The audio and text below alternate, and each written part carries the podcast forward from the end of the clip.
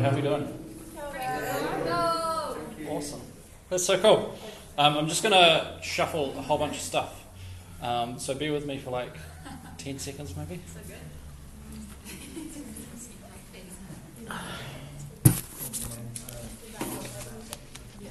Yeah, elevator music would be great right now.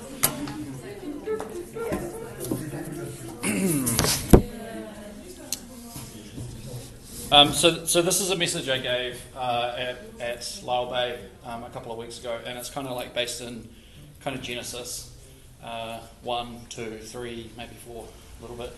Um, and I also spoke this morning from Genesis one, two, three, four. So if, if you start getting like an extra bonus round of like of, of about generosity, um, maybe just someone someone yell out and be like, a bit too much generosity. Get back to the creation stuff.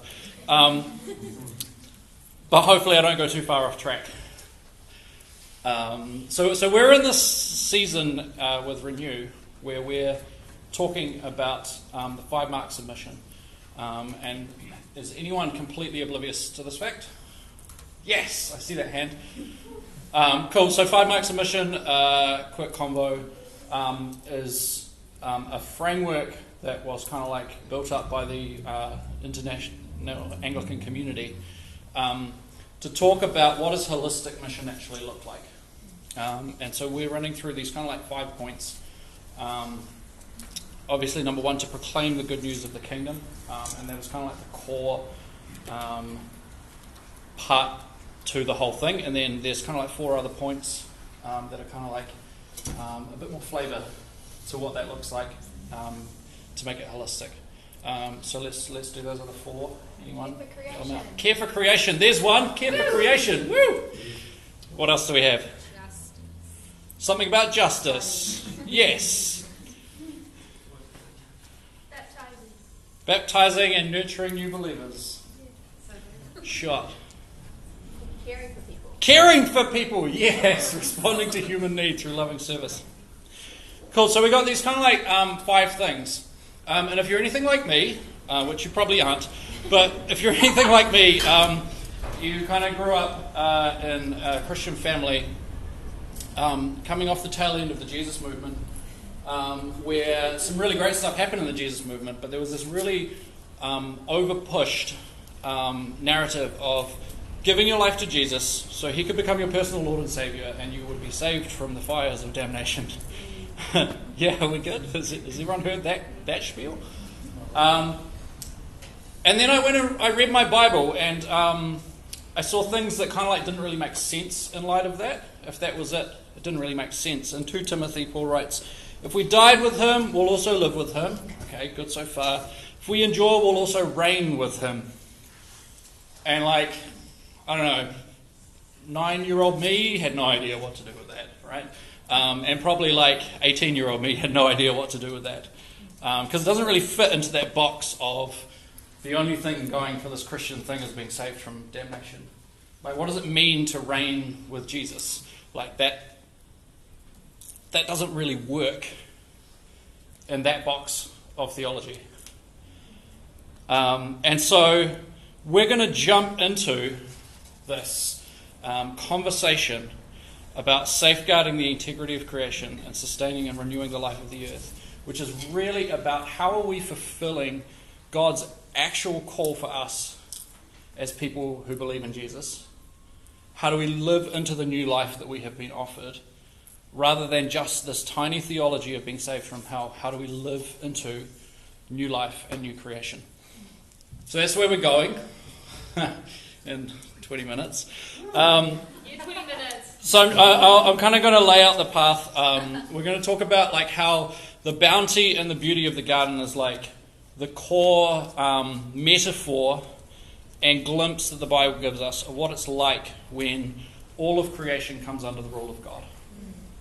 Um, then we're going to talk a little bit about God's desire for humanity to rule over creation with Him, and this is where I get most uncomfortable.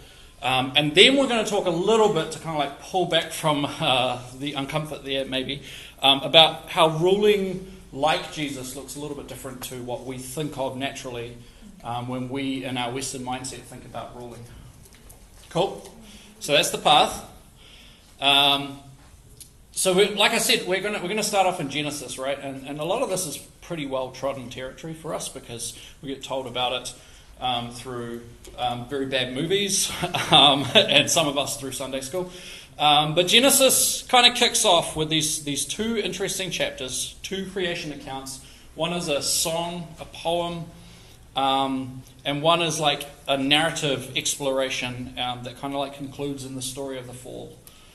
Um, so Genesis 2 and 3, in the beginning, God created the heavens and the earth and formed this, them into this beautiful place of bounty and beauty in order that they might share it with Adam with the human, with the humans. And they do. The, the Trinity build this thing out of an expression of their generosity. I'm already into the other sermon. Um, and then they give up and share their right to rule over it. And they say, hey, put your trust in me. And um, this is where we kind of like mess it up and say we don't trust you. We're to we're to take um, we're to take the right to rule on our own. Um, but everything that follows that story is this like illustration after illustration of God attempting to restore humans to that place, attempting to show humans this amazing honor and glory that they have, and this amazing grace that they're supposed to live into. And generally, we see humans like just kind of like messing up as their attempt to return to the garden state is just done under their own steam. Where they say, I don't trust God's way of doing it, I'm going to make it happen myself. And we see time after time people seeing something good, taking it, and bringing death and destruction into the world. So, what is the garden? It is God walking side by side with humans in peace and abundance brought on by humans accepting God's plan for them to rule over this earth by trusting in Him and leading all of creation to flourish through that.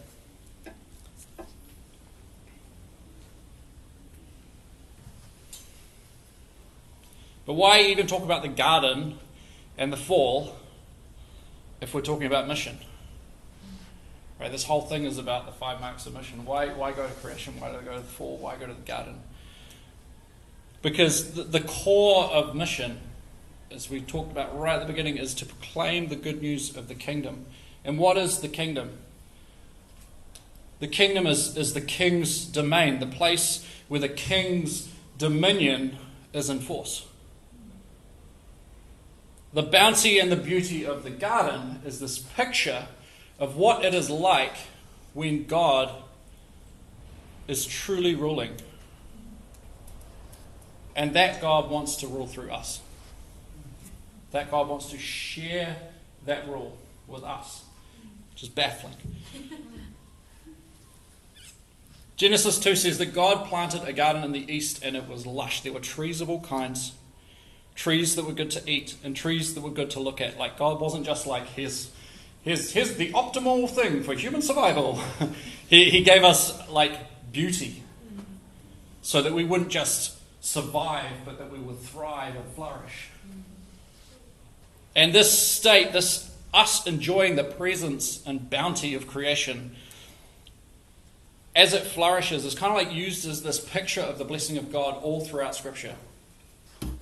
We see this theme kind of come up a bunch when people are trying to look at what does it look like when God rescues his people? What does it look like when people submit themselves to God's wisdom? So you see in Amos 9 says, And I will bring my people Israel back from exile. They will rebuild their ruined cities and live in them. They will plant vineyards and drink their wine. They will make gardens and eat their fruit. This picture of returning from exile, of being restored, is steeped in these garden metaphors. Isaiah 58, this really, really beautiful chunk of scripture. The Lord will guide you, He will satisfy your needs in a sun scorched land. He'll strengthen your frame. You will be like a well watered garden, like a spring whose waters never fail. This, this garden is this, this core metaphor. And you'll see it if you look for it. You'll see it all through Scripture. You'll see it when Jesus talks about the kingdom. You'll see it when the prophets talk about the restoration or the destruction.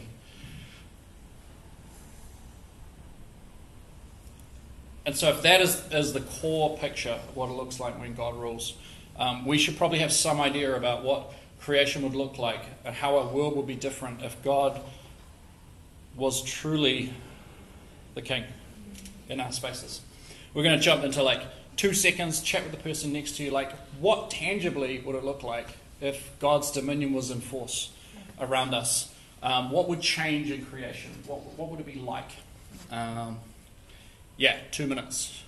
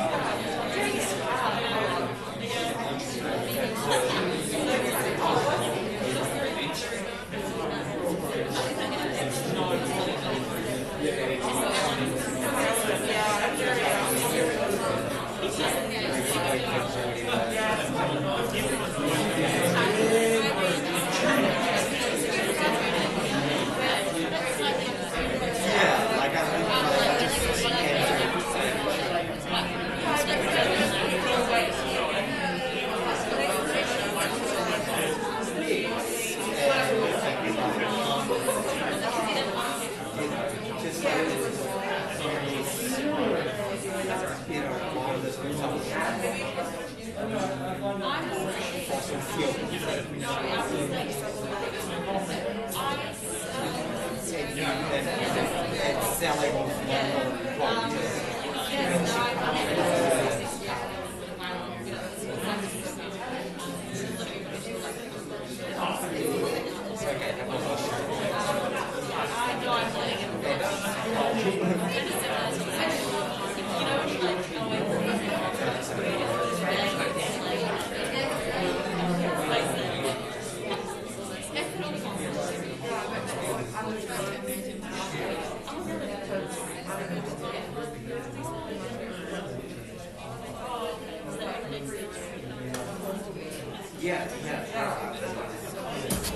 right, we're going to come back together.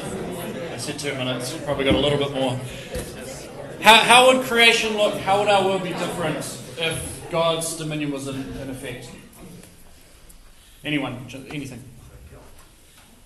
Maybe no more poverty. No more poverty, yes. There'd be No more vaccinations. No more vaccinations required, yes.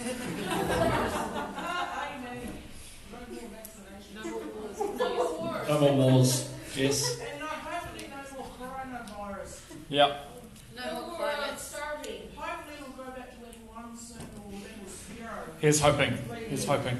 No, no oil excavation. No oil excavation. No need for oil excavation. No concern about climate change. No concern about climate change. No Healthy cat litters. No more lonely people. No more lonely people. Come on. More trees. More trees. Yes. Healthy water. Healthy water. Food growing all around. No, no smog in our atmosphere. No smog in our atmosphere. More in the forest. Huia in the forest. Moa in the forest. Like these these are the these are the metaphors that the Bible uses to tell us about who God is. These are the ideas that the Bible uses to, to tell us about the true nature of God. And God's desire is that we would step into that role of representing God as the cause of his kingdom coming here. All through Scripture. As long as I've remembered, um, I've kind of like looked at governments promising a lot and not really doing anything um, about all of these things that we're talking about. And, and I don't think that's a new thing, right? I think that's like a like human thing since the dawn of the idea of government. Um, and often that, that kind of like brings us frustration and anger. Um, and often, um, I don't think we take a second to, to think too hard about um, what's at stake for our government leadership and like admit that maybe we wouldn't do that much better. Um, but humans just, generally, we're not that good at being in charge, which is why I think it's like I got suspicious maybe as a nine year old when I read, If we endure, we'll also reign with him. Um, I couldn't really, uh, maybe, maybe, it was prophetic, maybe it wasn't, but, but at least as an 18 year old, I, I couldn't really imagine the average human reigning over all of creation and causing it to flourish. I don't know about you, like that, that doesn't really feel like a thing. But, but scripture is like packed full of this stuff. Romans 8 talks about creation waiting in eager expectation for the children of God to be revealed. For creation was subject to frustration not by its own choice, but by the will of the one who subjected it, in hope that the creation itself will be liberated from its bondage to decay and brought into the freedom and glory of the children of God. We are supposed to be the thing that brings creation out of decay and brought into freedom and glory. That's like next level. That's massive expectation on, on us as like pretty petty humans. Um, and, and these seem like super wacky if your entire concept of Christianity is Jesus died for your sins so you don't have to go to hell. um, the, but the story of Jesus is so much bigger than that kind of like compressed bumper sticker version. We read about God who creates this incredible world, creates humans in their likeness to represent them,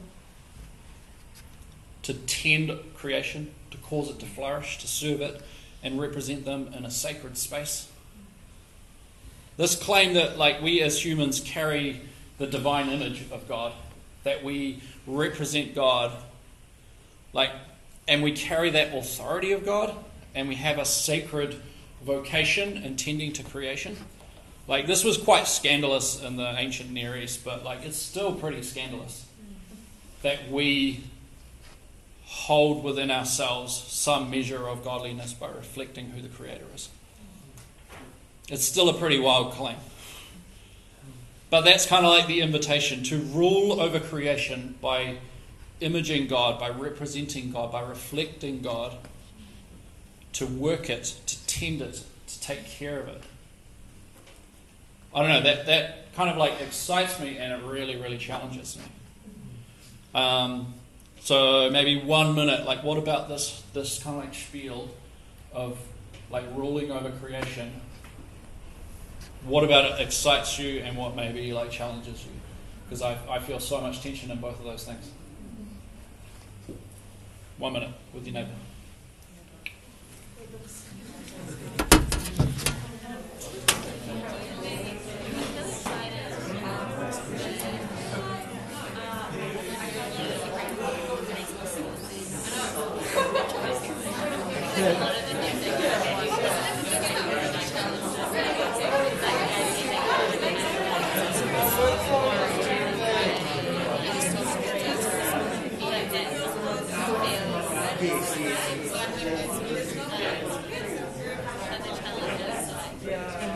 I agree with you're five.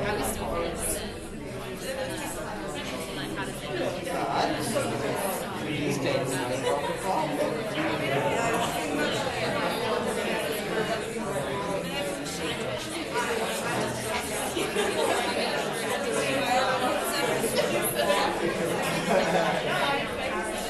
Okay, I think Paul gets me caught.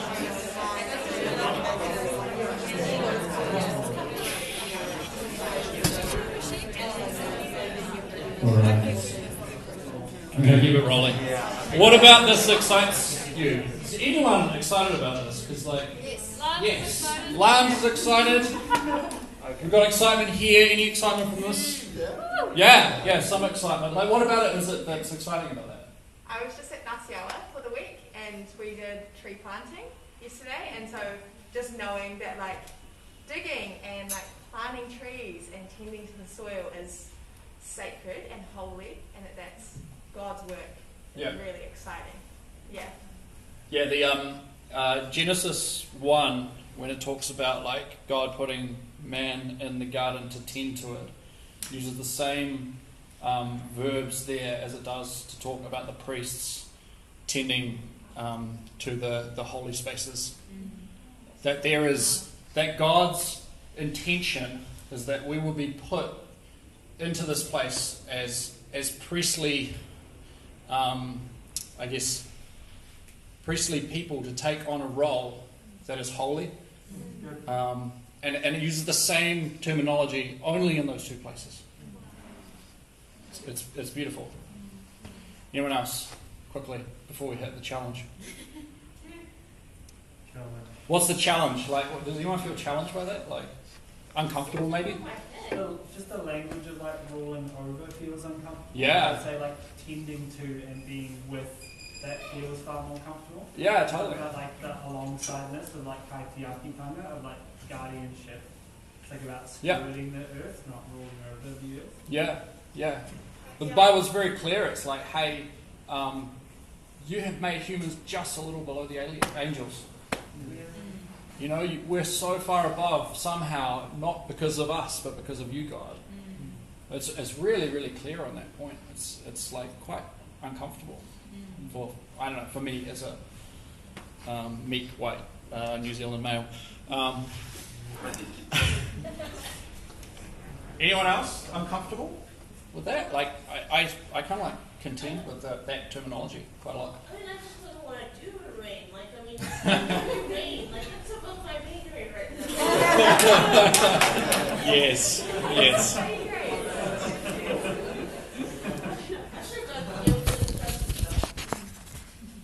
So the bounty and beauty of the garden is a glimpse of what it's like when creation comes under God's rule, and God's desire is for us to rule over creation alongside them. But ruling like Jesus looks a little bit different to maybe the ruling we see around us. And this is where it kind of like feels like it comes to roost, and I'm kind of like okay with it. Um, because we see that the kingdom of God is not really much like any other kingdom that we run into. Um, Jesus has this perspective that I'm just going to jump into my other sermon. Jesus has this perspective that we, we are not in a space where there is not enough. We do not live in a world where there is not enough. We do not live in a place where the Creator is holding out on us. We don't live in that space. We cause that space through our greed and through our mistrust. And Jesus invites us to live as though we actually believed that God can be trusted. That we actually believe that we are the sons and daughters of the God who owns the cattle on a thousand hills. That there is actually enough. And that we can live out of that in generosity and cause that to come into fruition. Anyone. That is so deep and profound from someone who was dirt poor, talking to people who were crushed under the heel of the empire, living a subsistence life, saying, Don't worry about tomorrow. Trust God.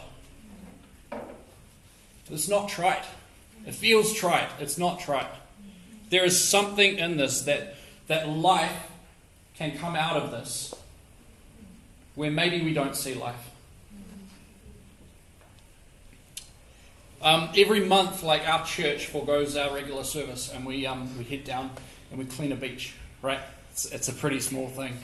Um, we join join with a, a local crew who've been cleaning the beach. Um, started by think Sophie when she was three, three or four. She said, "I want to clean the beach for my birthday," and then they just never stopped cleaning the beach.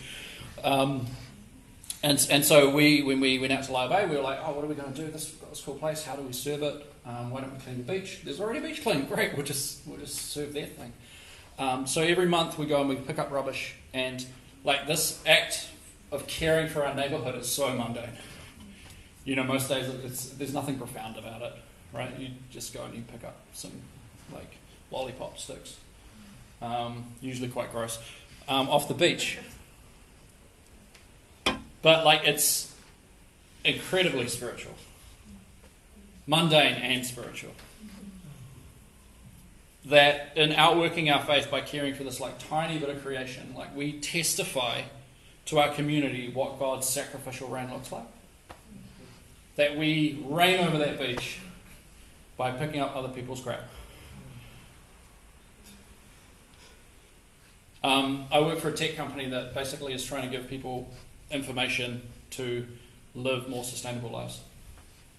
Um, and so we wind up talking with people that are doing these like really, really massive things to reduce their impact on the planet. Most of them don't know Jesus, obviously, but in their sacrificial lives, where they're saying, I'm going to lay down this thing that I actually want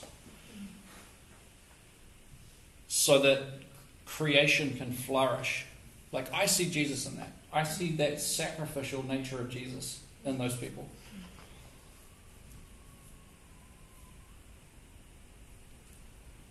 That makes me hopeful about the biblical ideal for humans. That makes me hopeful for a world where we image God and we rule over creation and cause it to flourish. Like, I can, I can see that some days. I can see that. Jesus invi- invited everyone he met to live a different narrative in a different kingdom, driven by a fundamental assumption that God is generous and trustworthy and that there is enough. And Jesus knew he would eventually be killed for it. He knew that eventually his generosity will be repaid with death and destruction, and sometimes our generosity and our sacrifice will be repaid with death and destruction, often of our own causing.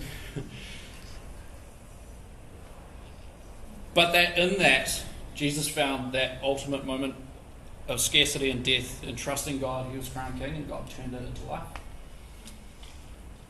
God turned it into even more generosity. And we're kind of called to do the same. We're called to step into that same story. We're challenged to live in a kingdom that is both here in the resurrected Jesus and not quite in his not quite being present. And sometimes we're going to step out and we're going to meet that resistance. And we're not going to experience that life that we thought we might. But as we continue to do that, God promises we will find that life in abundance. For creation waits in eager expectation for the children of God to be revealed. For us to step into the death and resurrection and trust in the generosity and power of God to see this world transformed. That is our hope. That is our hope. Um, we're going to jump into a time of worship in a second, but um, I'd encourage you to spend a couple of minutes just uh, maybe just reflecting on that. Like, how, how are you stepping into those spaces of service, of laying your life down, of reigning in the very Jesus sense of the word? Um, and where might God be calling you to trust in their generosity and in their power to see this world transformed? Cool. Um,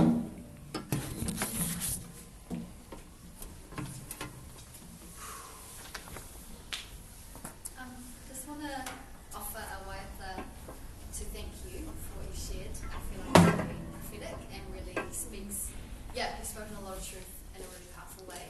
Um, and feel like a lot of us know this writer, and I think it's a beautiful way to, yeah, to tell people and to honour you and what you've shared, but also to co- collectively affirm and Mm. collectively kind of jump on board. Um, yeah, so if you're not, feel free to join in, stand, sit, whatever.